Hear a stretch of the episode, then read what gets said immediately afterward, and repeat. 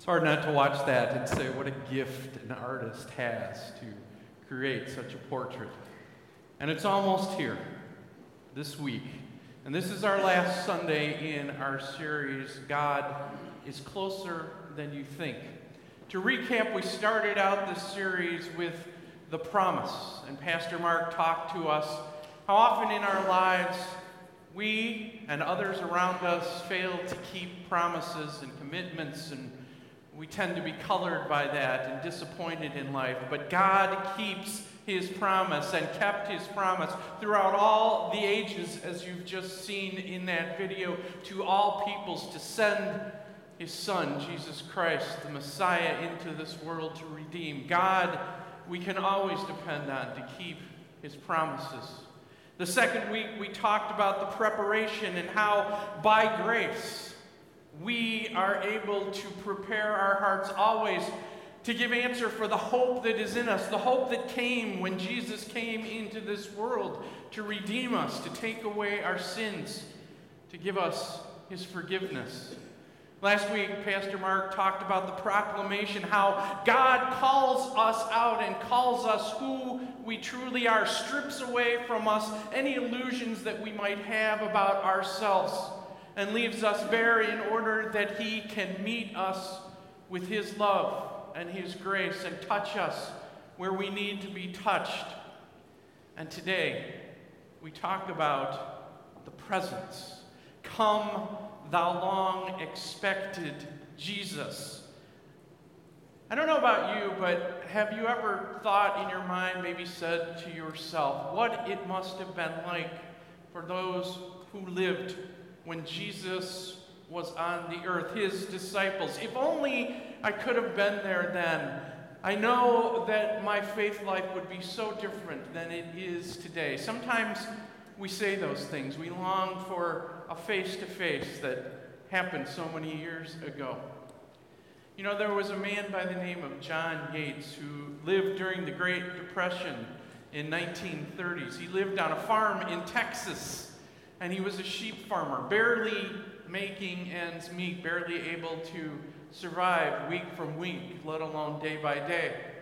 He wondered often how he would pay the mortgage. In fact, he was in debt to the bank like many farmers were in that day, trying the best he could to manage, wondering if that was the day the bank might foreclose and everything would be gone. Well, it happened that there were some geologists that wanted to survey his property, and he gave them permission and dig a few test wells. The first well they dug on his property at a thousand feet, they struck oil.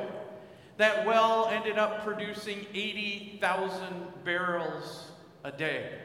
They drilled another one a few weeks later and hit oil again, and that well delivered 120,000 barrels of oil a day. John Yates was a millionaire. He was rich beyond comparison. He owned the property, he owned the mineral rights. Yet he lived like a pauper. He lived in fear of the future, of how to make ends meet. But he had everything at his disposal. I say that because I wonder sometimes in our lives, as people of God, Christ followers, if we don't live that way when we say, oh, if only I could have been there when Jesus walked the earth, if only I could have seen him face to face, not realizing the gift, the inheritance that we have received from Jesus, the precious gift of his presence with us always. I want to show you a picture, famous picture. I probably don't have to give a lot of explanation. Michelangelo Buonarroti commissioned to paint the ceiling of the Sistine Chapel. This is the creation of Adam. What an incredible painting it is. You can see God rushing towards Adam. I always love Adam's kind of lackadaisical pose, just laying there, kind of watching it all, taking it in. How incredible it must have been for Adam and Eve to be in the presence of Almighty God, the Holy Trinity, Jesus, before he had taken on human flesh, to walk in the garden, to talk, the intimacy of that very face to face conversation, love and presence. But there's something in this picture that Michelangelo painted that I want you to look at and I want to talk about, and that would be the next slide. Michelangelo painted a gap. Now we know that gap didn't exist in the Garden of Eden, but maybe Michelangelo painted that for our perspective. That there exists because of sin in our world, because of brokenness now, a gap in the presence of Almighty God and with us. And there is the issue that tries to be solved by every world religion in the world how to close the gap. Truly, that is the litany that we are left by world religions. If you do this, if you follow this, if you live this way, if you are on this spiritual path, if you are able to do these things, you can close the gap to God and reestablish that relationship with Him. You know, sometimes that's even true for us as Christ followers. Sometimes we get the idea that it is our job when things aren't right in our lives to do something to close the gap. Well, one of the things that we often do is we think we would work harder. Maybe if we study the Bible more. Maybe if we pray harder. Maybe if we get up earlier or serve more. And maybe if we're nicer to people around us. By our efforts, we can bring that gap closer. We can close the gap. Or maybe some think about maybe a spiritual awakening, that they're going to read the latest book, and that's the thing that's going to get them back on the path that they need to follow. Or maybe a conference, and that speaker's words to them is exactly what they needed to hear. Some just pretend the gap doesn't exist, that everything in my life is beautiful, God has blessed me beyond comparison. Every miracle is happening to me all the time. And that's what they paint on the outside of their life. And we wonder, what is it that we're not doing that our lives are not as blessed? And some look for a spiritual change. You know, it's just dried up here where I'm worshiping. I need to move on. I need to find a church that's more alive, maybe another denomination, something that will get me back on that path in order that the closeness that I want to have with God is there. And here's the problem with all of those ideas at the end of it, we will be exhausted, worn out, empty wondering why it didn't work, wondering why all the things that we have tried to close the gap between God and us and make that relationship solid seem to leave us empty. No, none of us lived when Jesus walked the earth. But nonetheless, we have his presence with us. Jesus promised to send us his presence in the person of the Holy Spirit. Do you remember what he said to his disciples when he told them he was going away? And they were disturbed. They were upset because if he went away, all this time we've spent together was for nothing. But Jesus said, It's for your benefit that I go away. Because if I do not go away, then I can't send the counselor to be with you, the one who is Jesus with us, his presence in our lives every day that we live. And the words in the scripture of the Spirit with us are words of comfort and peace of the presence of Jesus Christ, that he is with us and lives in us, that we have been given a guarantee, a deposit in our lives, proof that Jesus Christ is with us through his Spirit. He's called the Comforter the intercessor, one who is with us, one who surrounds us, one who enables us and encourages us, one who tells us that we are not alone, that we have the very presence of God with us. There is a woman by the name of Anne Burke. She writes a short story called The Whisper Test. She begins by saying, You know, I grew up different from other kids. Not a good different. I knew I was different, a bad different.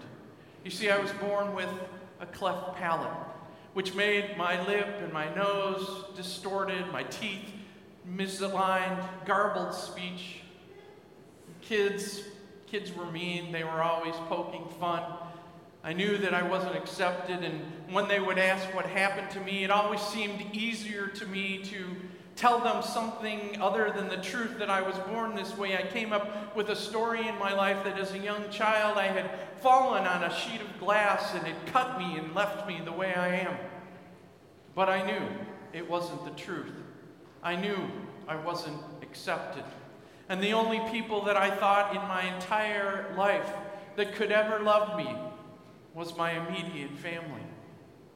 That is, she said, until my fourth grade teacher, a woman by the name of Mrs. Leonard, a short, round, jolly, happy, loving woman who made us all feel like we were important in her lives. There came the day when we would have the annual hearing test, and how it was done in those days is that everybody left the room except one person. We went to the very back of the room and sat in the last seat. We covered one ear up, and the teacher would sit at her desk and whisper something to us. Whisper something like, The sky is blue, or Do you have new shoes? To see if we heard her, to see if we would respond. She said, It came my turn that day, and I went to the back of the room, took my place, put my hand over my ear when Mrs. Leonard whispered the words that God must have put into her mouth. She said, I wish you were my little girl how those words, she said, changed my life suddenly. Suddenly I was accepted. Suddenly I was loved. Suddenly someone else cared about me in the world. It profoundly affected me for the rest of my life, knowing that someone else wanted me. You see, the gap that we see in Michelangelo's painting the gap that in our world everyone says that we must close is a gap that was closed by someone else. Jesus Christ on the cross whispered to the entire human race, How I wish you were mine. And then said to his Father, It is finished. I have accomplished it. I have closed the gap forever. They all belong to you. And I will be present with them. How we need, as the people of God, to remind ourselves again and again that the gap has been closed, not by our efforts, but by a Savior who gave his life on a cross for us, who has given us his Spirit, his very presence in our lives every day that we live. He hears us. He is with us. Whenever we feel that our prayers are empty, whenever we wonder how we will get through the next day or the next moment, whenever we are in the darkness and gloom of life, wondering if anyone loves us, if anyone accepts us, if anyone cares about us, we need to remember that the gap has been closed by Jesus. He is with us. Emmanuel, God with us forever. He has made himself a promise to bind himself to us in our baptism, to never leave us, to never forsake us, to not leave us as orphans. God is present in our life. God is closer than we ever think. We need to remind ourselves that of this in this season that Jesus came into this world for this purpose, that we would have His presence, His love, His hope surrounding us every day that we live, and even when we draw our last breath, to bring us home to be with Him in the mansions that He has prepared. God is with us. We have His presence. The gap is closed. He surrounds us in our lives. May we rejoice always that Emmanuel has come. Amen.